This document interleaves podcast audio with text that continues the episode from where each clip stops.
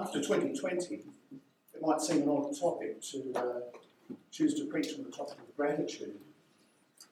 And uh, when Mark Sanders asked me to preach, um, I actually preached on this sermon uh, about six years ago to the day.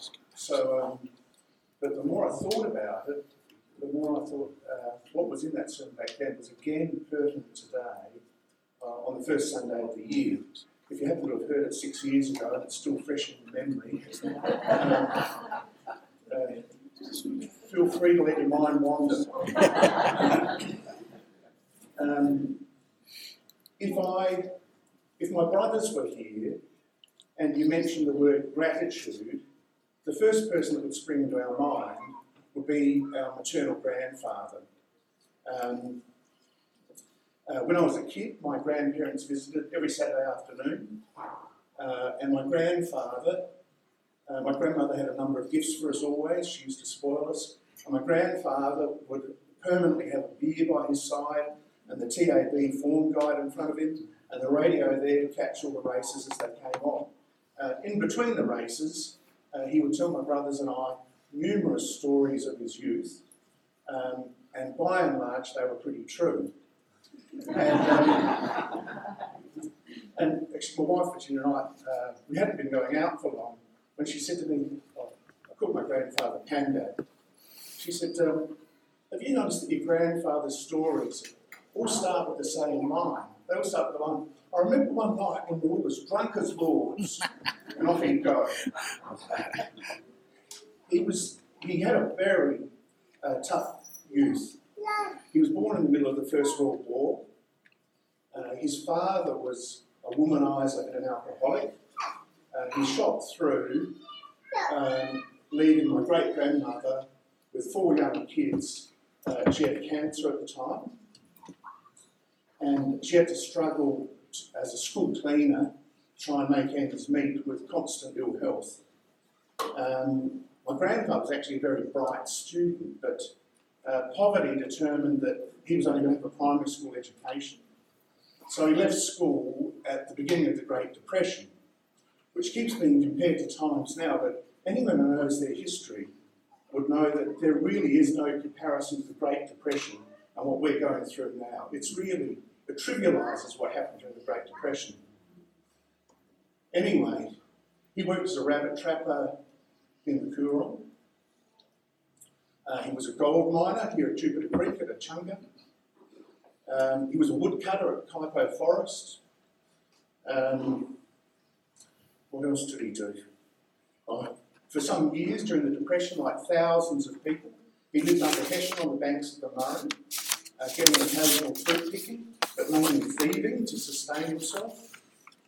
Um, during, during the war, he was posted to Darwin and survived uh, the bombings there. In short, he started his life with all the cards stacked against him. And often, if I think of him, I think, gee, if anyone could have a chip on their shoulder about the cards that they'd been dealt, it would be my grandfather.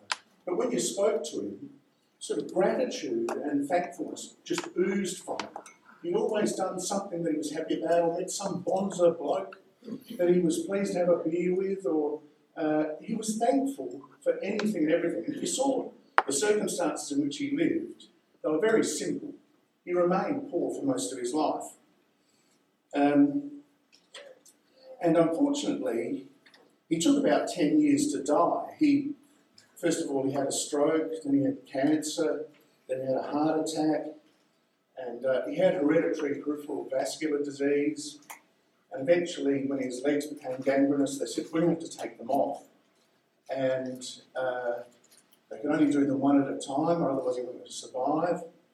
And um, one of my, my last memories of him is after they took his first leg off, and I went with my brother and our young boys to visit him at his home. And he just got out of hospital, and when we arrived, he was in a borrowed wheelchair in his boxer shorts and white singlet with a sort of bandage stump there. And, um, uh, and he was in fine form, saying, talking about his experience of having his leg off. Oh, yeah, the food was beautiful. And the nurses, you couldn't, you know, they were top notch, you know, they were really bonza nurses. Um, and look at this wheelchair. They've, they've rented it to me for only $20 a, $20 a month, I think he said. And uh, then he said, Oh, mum, mum, he calls out to my grandmother, get those cans of baked beans. He wanted to show us the weight program that the physiotherapists are given to do with cans of baked beans.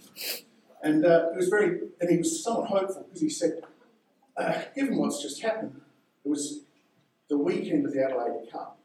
He said, I've just lost some weight and I think I might be able to make the weight to ride on Monday. so, that didn't come to pass. Uh, and, but that was him as he stood, stared down the barrel having the second leg off.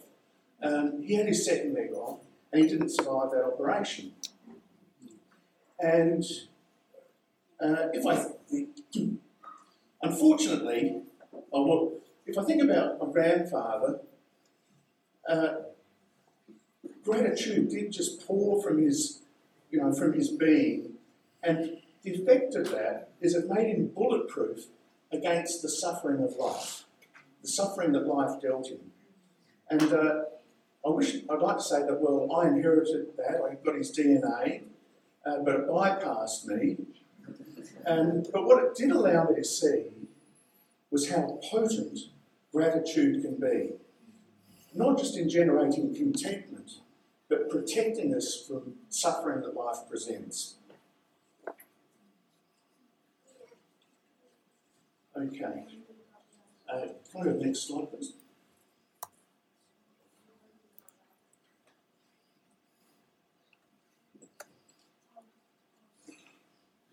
It's interesting.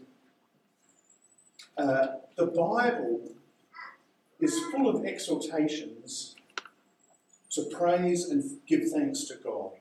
Uh, gratitude and thankfulness are the same thing. Uh, if you look at the Psalms, uh, they're full of praise and thankfulness. Psalm 100 Know that the Lord, He is God. It is He who made us, and we are His. We are His people and the sheep of His pasture. Enter His gates with thanksgiving and His courts with praise. Give thanks to Him. Bless His name. Um, there's, I've actually got out a concordance last night, and uh, there's numerous passages in both the Old Testament and the New Testament about thankfulness and exhorting us to be uh, thankful. And often prayer and praise and thankfulness are all mentioned in the same sentence. Um,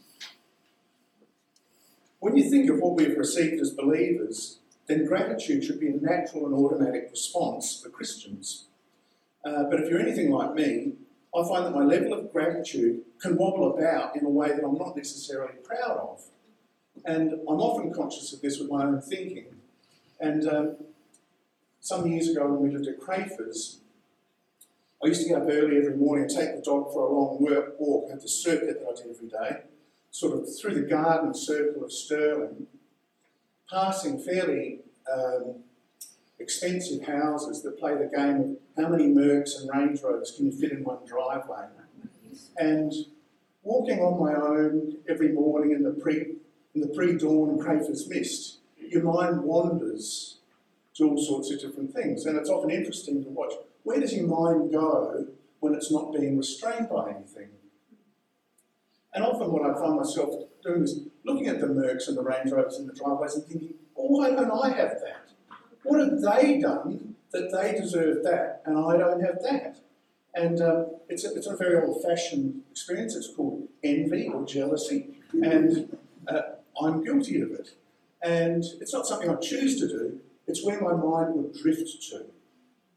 And but then I go home, have breakfast, get in the car, drive to work at Murray Bridge, and within an hour or so, I'd often be visiting some home in Murray Bridge, talking to a family uh, that's sort of living with the effects of unemployment, poverty, disability, lack of education, lack of opportunity, and I'll, and think, oh, there but for the grace of God go I. How thankful am I that I wasn't born into those circumstances? So you see that uh, depending on where, in the space of a couple of hours, depending on where I chose to let my mind go, I could be filled with jealousy or I could be filled with gratitude. Um, now, sorry, Virginia said, make sure you read the verses because it's being recorded. Um, uh, Psalm 100, 3 to 4. Know that the Lord, He is God. It is He who made us, and we are His. We are His people and the sheep of His pasture. Enter His gates with thanksgiving and His courts with praise. Give thanks to Him. Bless His name. And then Philippians 4 6. Do not be anxious about anything, but in everything, by prayer and petition, with thanksgiving, present your requests to God. And then in Thessalonians 5, be joyful always, pray continually, give thanks in all circumstances, for this is God's will for you in Christ Jesus. Now, those last two verses, in some ways, they make me feel a little uncomfortable because we're being told to give thanks in everything, and we're being told to give thanks in all circumstances. But maybe I'm the only person in the room, the only person in the church, but I have a tendency to only be thankful when I get what I want. And if I don't get what I want, I can be dissatisfied with that. And so the notion of being grateful in all circumstances everything runs against the grain. And even when I am grateful, it can dwindle over time. Next slide, thanks.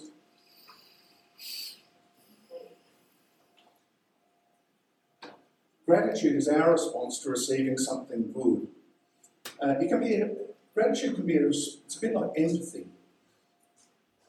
Gratitude can be a response that comes from here, your head, or from your heart. So it can come spontaneously, uh, just as an emotional reaction, or it can come from here as you think about something and dwell on it. Um, and last night, I'm not, I don't want to give the impression that I do everything as a last minute preparation, but last night, reasonably late, Virginia asked me, how might gratitude be different for someone who is a Christian compared to someone who is not? And because uh, my grandfather wasn't a believer, but many Christians struggle to experience or display gratitude. And this is what I say, in theory, because the practice doesn't always fit with the theory, in theory, Christians should have a jump start in the capacity for gratitude.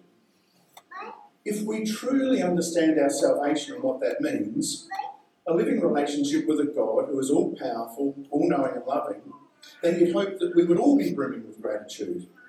And was, I thought it was interesting the thing that Debbie had in the communion that we need to remember because I think so easily we forget key aspects of what our faith is and what it means.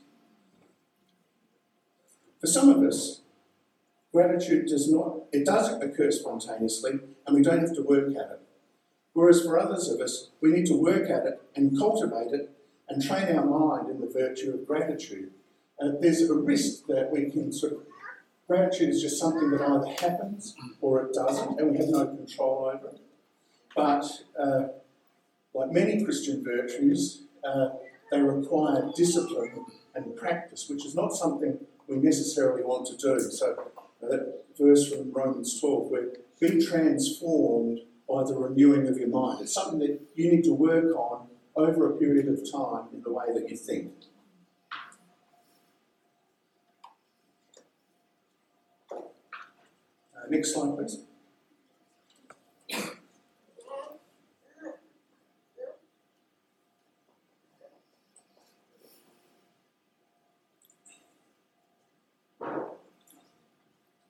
Gratitude is the cornerstone of contentment and happiness. It is also an antidote for depression. Uh, it's interesting in the, um, this is from my line of work, in the field of positive psychology, um, it's, it's actually interesting for positive psychology because there's sort of these new innovations that are occurring, and if you go to training on them, usually they're presented in terms of this is a new concept that cutting edge science has just discovered. I think, oh, I learned that idea in Sunday school 15 years ago, and it's been practiced in the Christian tradition for quite a few hundred years. But anyway, um, uh, the, question, the real question should be why has it taken science so long to catch up? Uh, but when I've asked that, it doesn't make me very popular. yeah, gratitude is the cornerstone of contentment. What they found is that for people who struggle with depression, a very simple but powerful exercise is if they're given a gratitude journal and asked to daily write in it several things that they can think of at the end of each day that they feel grateful for, what if I was within a period of six weeks, not six months, within a period of six weeks, their depression scores lower significantly. Um, we live in a highly consumeristic society which functions best if the majority of the population is perpetually dissatisfied with whatever it is they have. Once you've got that new four-wheel drive with the chrome-plated glove box, ten minutes later you need to you feel that you need you can only be happy when you've got the new model with the double overhead gold-plated dipsticks. it ensures we are left in a constant state of dissatisfaction as we get caught on the treadmill of endless desire and acquisition. Um, Philippians 4, verse that's 12, I think. Um, I know what it is, this was Paul. I know what it is to be in need, and I know what it is to have plenty. I have learned the secret of being content in every situation, whether well fed, whether living in plenty or in want. If we look at the flip side of gratitude, uh, it is a sense of unhappiness at the thought that we don't have something that we think we deserve. And often we need to examine that, you know, that if we're unhappy or unhappy with our circumstances, and because there may be some people here this morning saying, well, it's all well and good for Martin to stand out the front and say, well, you know, the Bible exhorts us to be more grateful. But what he doesn't know is that I haven't got this, or this hasn't happened for me. See, that, that's the t- temptation. And I'm not belittling any suffering that anyone's going through, but that's what happens with our thinking. Um, and with that sense of dissatisfaction, often there's a sense of entitlement about what we think we are owed. Um, I'm intrigued. I like watching. I like watching Gruen Factor because marketing and advertising executives know all about what we want and what we desire, and that most difficult of behaviour, what needs to happen to get us to open our wallet and part with our cash. They understand the human psyche. And you look, watch, watch commercials on television, and how often when they're, usually when they're advertising a luxury good, a luxury item that at the end of the day you don't really need, but it will make you feel good, or even better, make you feel a bit better than other people. And what's the line that's so often, you know, used as the catch line at the end of the ad? Because you deserve it. Because you deserve, it, or because you're worth it. You see that? So it taps into that sense of, oh, this is what I'm owed, this is what I deserve. It's the antithesis of gratitude. Slide. Oh, sorry. Yep. Um,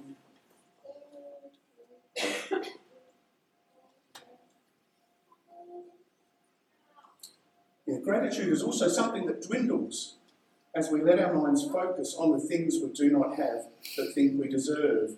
Um, uh, Kurt Malberg, who most of you will know, uh, I had a number of conversations with Kurt is both about this because he and I had visited Indonesia on many occasions, and there's this secret aspect of the experience which isn't sort of talked about publicly, which is when you go there, you have this overwhelming sense of, oh, look at what other people don't have, and look at what I have, and I've done nothing to deserve it.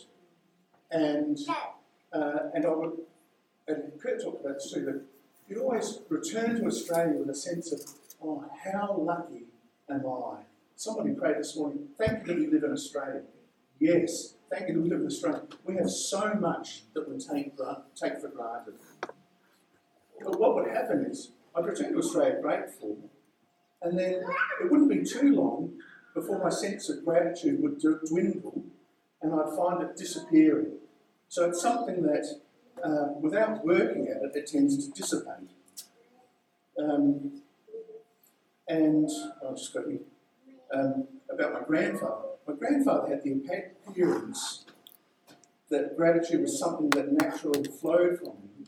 But when he knew him well, there were sort of sayings that he liked to quote. And one saying that was particularly uh, some of the sayings I can't repeat in church, but uh, uh, one of the sayings was Australia owes you nothing. Australia owes you nothing. Uh, I'd like to see I'd like to see a company use that line in their ad and see they do their product sales. Um, and another line he used to, a saying he used to quote was, I used to complain that I had no shoes until I met a man who had no feet. Uh, this was part of his thinking that uh, you know we can we can feel unhappy and ungrateful with what we have, depending on who or what we choose to look at or compare ourselves to. Um, so next, uh, thanks. For those of whom us for whom gratitude does not come naturally, we can cultivate it by working on what we choose to focus on in our lives. Uh, I, I, just need to point out that I put choose in capital letters because we don't have any choice over the immediate emotional response that we have. So if I was to suddenly give Margie $1,000 cash right now, she would suddenly feel possibly a surge of happiness. Okay? She has no choice over it. That's an instantaneous physiological response. But then what she chooses to think about that after that and from there on is a choice that she makes. And that's that's with all of our life circumstances. We can't necessarily choose our immediate emotional reaction, but the ongoing way that we think about something is a choice we make. Uh, next slide, please. Yeah. We do this by training our minds to redirect our thoughts to the things we can be grateful for. Um, so there's good news. The good news is we can all become more grateful. The bad news is it will require effort on your part. Not just effort on your part, but it will require practice. Um, if there was a magic gratitude switch for most of us, um, that would be great. But unfortunately, it doesn't work that way.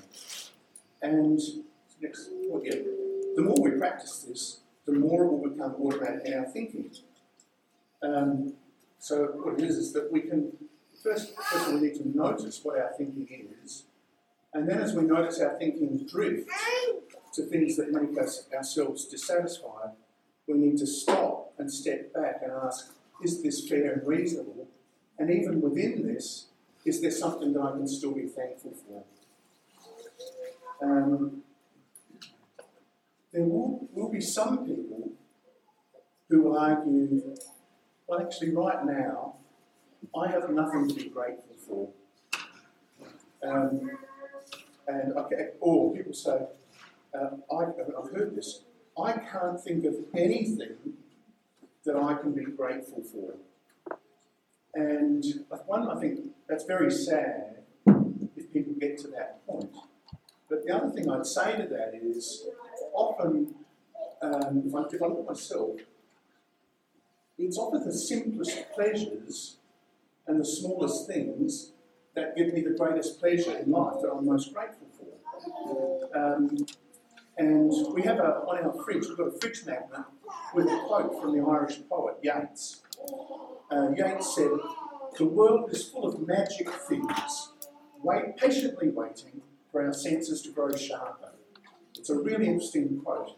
You know, that we live in a world full of magical things, and they are there already, but so often our mind is full of such other trash that we fail to see or perceive them.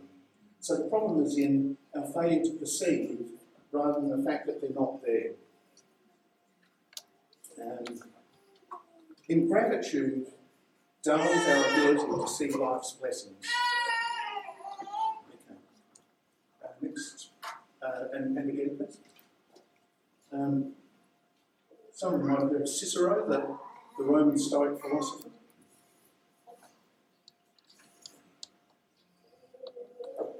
And this is a really interesting quote.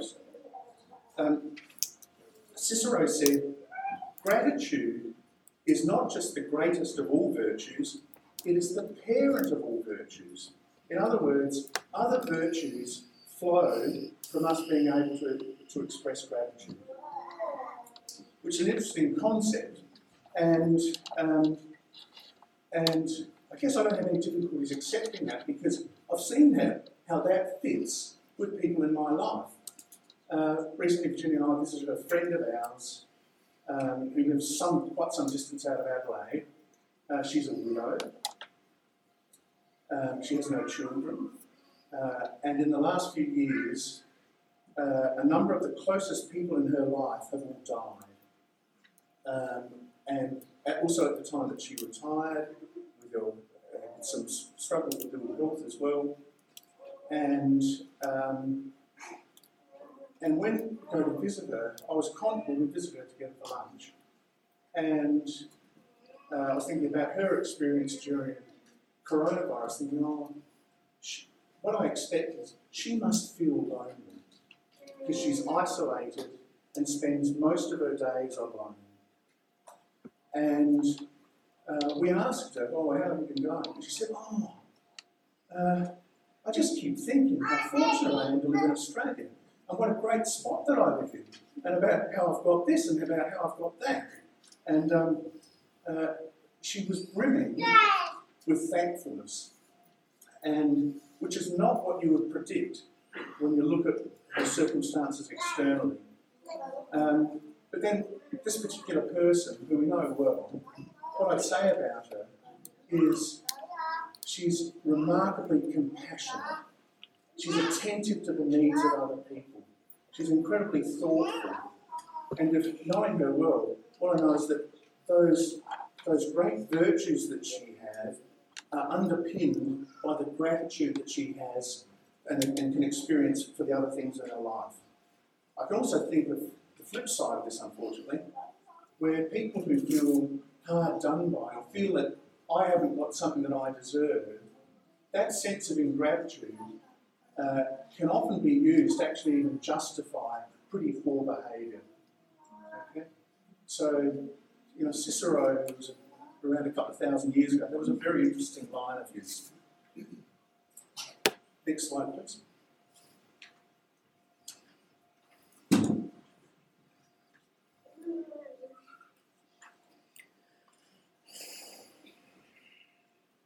Gratitude also helps us to cope with suffering that inevitably presents us, that life inevitably presents us with, not by pretending that all is good, but by being grateful for the blessings that appear amidst our suffering. Um, I guess I struggle with some of the how, how I word some of this, and then I've put some notes in here. I've got written here alongside it, read. So I'm going to read it. Um, uh, actually, but even before reading, I might just tell a brief anecdote of some years ago, my brother and I visited the UK and we were driving around. And I don't know if you've ever had that experience when you're travelling somewhere and somebody says, Oh, yeah, yeah, my grandmother's aunt, she's got a plumber that lives in, you know, the back blocks of northern Scotland and they'd love to come and have you visit and think, Oh, yeah, I'm sure they would. And, and, and, and I'm sure I want to go there. And, um, and my brother made a, a decision on the behalf of both of us where I think it was his mechanic uh, uh, who said, Oh, yeah, my parents live in, in, in Northern Wales. Uh, they'd love to have you drop in. I'm thinking, Oh, that's a four hour detour each way for a cup of tea. That's a lot of driving for a cup of tea. And um, so we set off there I wouldn't say with the best of would at least speaking for myself, I didn't have the best of attitudes about it. We were this couple in their 80s, and um, it was almost embarrassing when we arrived there because They were delighted to see us. They had this great spread prepared for us. Then they sort of said, Well, come here, we've prepared a bed for you each. And then we've booked the restaurant down the road. We're taking you out to dinner tonight. And uh, I was starting to feel a bit guilty asking this. thinking, I better come up with some Christian charity somewhere. And uh, then they took us out. He took us out, walking all around the place. And uh, um, then they took us out. This was a very expensive restaurant. He ins- our pensioners, they insisted on paying for us. So it's one of these things where I'm thinking, oh, maybe God's trying to teach me something in this. I was already thinking. But the real lesson for me was not until we were about to leave.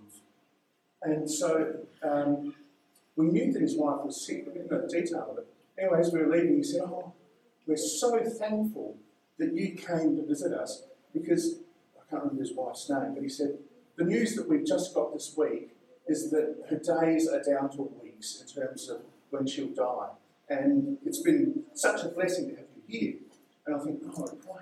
You know, the, uh, and the message of that is, is that if I look at their experience, um, amidst the most, the worst news you could hope for, they were able to think about generosity towards other people and the gratitude that associates itself with that. Uh, and then if I look at my gratitude on the end of it, I think there was a big lesson for me. Anyway, going back to this point, sometimes there's a risk that we can be guilty of what I would describe as an emotional prosperity doctrine that as Christians, we should be continuously presenting a hyper happy face to the world as our faith enables us to vanquish all painful thoughts and feelings.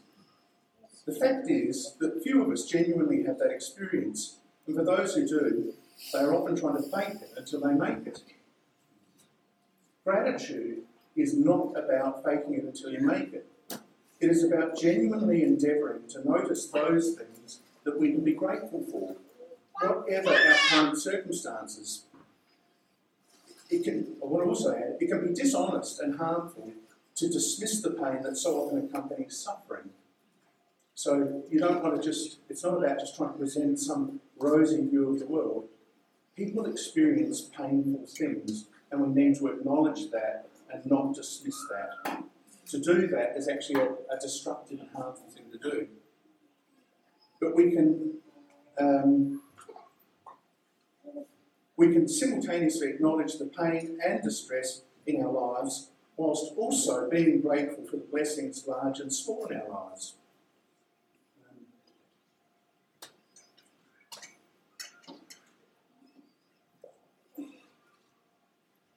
The last for my small family, um, the last two years have been pretty tough ones.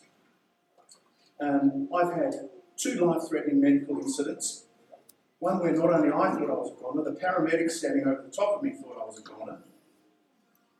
Due to a progressive medical condition, I've had to give up work and the sense of purpose this provides.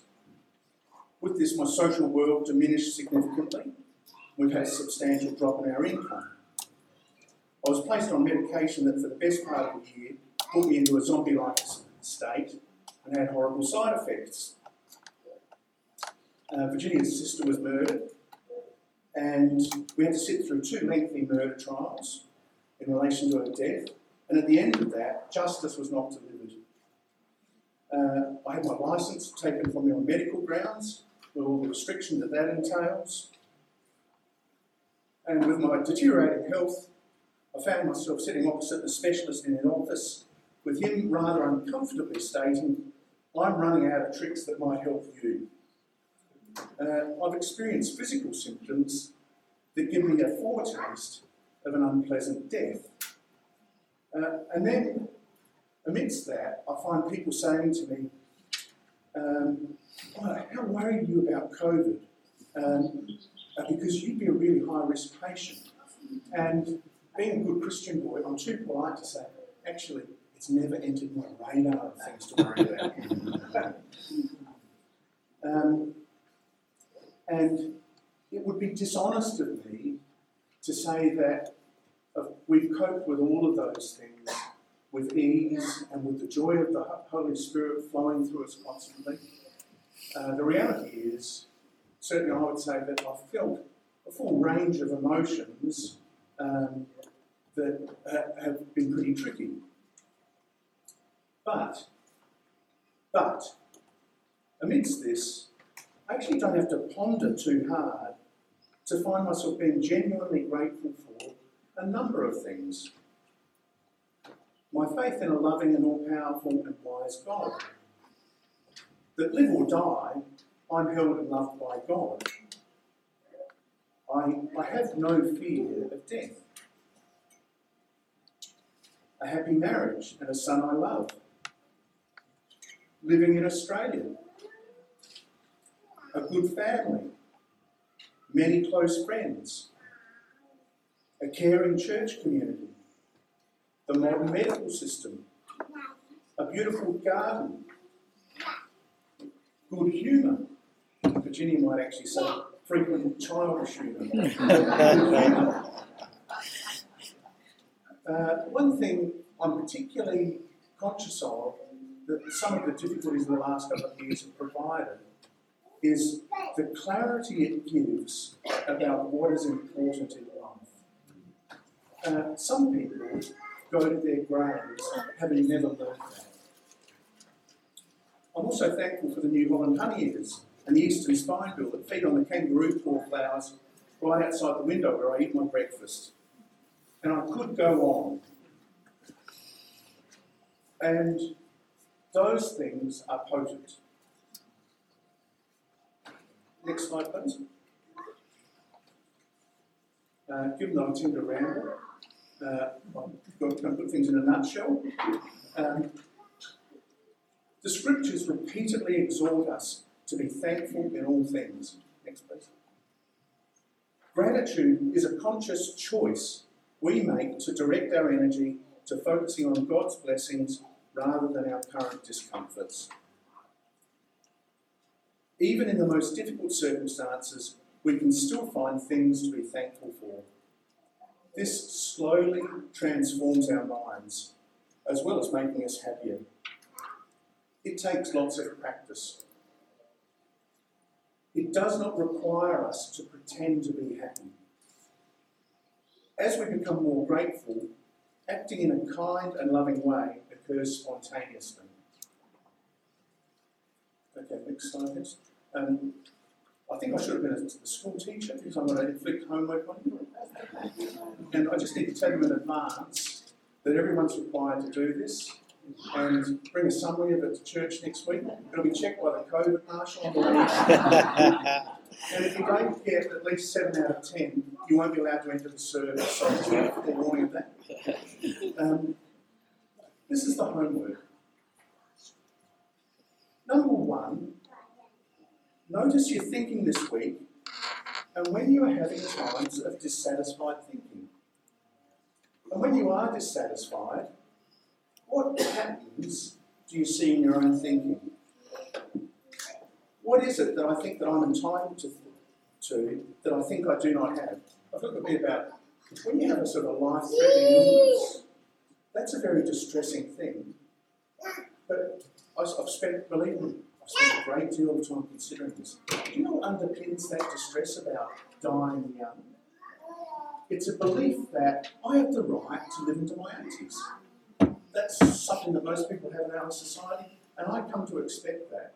But, but when I consider that at length, what gives me the right to think that I should live into my 80s? That's a very modern notion. It's a very modern notion. And am I entitled to that? In fact, are any of us entitled to that? Historically, it's a very unusual thing. After doing that, when this occurs, redirect your thinking back to those things you are grateful for in your life and reflect on what or why you are grateful for these. And these may be large or small blessings. They can be relationships, friendships, family. They can be about where you live.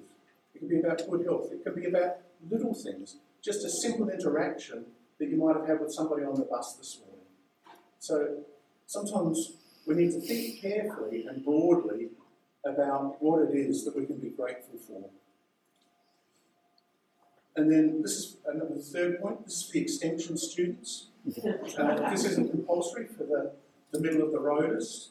Um, for the extension students, make a daily habit of consciously writing down three things that you are grateful for that day and thanking God for them. Um, and then next slide is a quote from the Christian mystic. Friend that I mentioned earlier, that Jen and I visited, she often quotes him and quotes this. If the only prayer you ever prayed was thank you, it would be enough. Meister Eckhart. So uh, I might just close briefly with prayer. Heavenly Father, we thank you for the many blessings you've bestowed on us, both large and small. We pray that we can be more attuned to all the things we can be grateful for. We also pray for all of those who are suffering at present, whether it be their employment situation, ill health, family or relationship troubles, finances, loneliness, or poor mental health.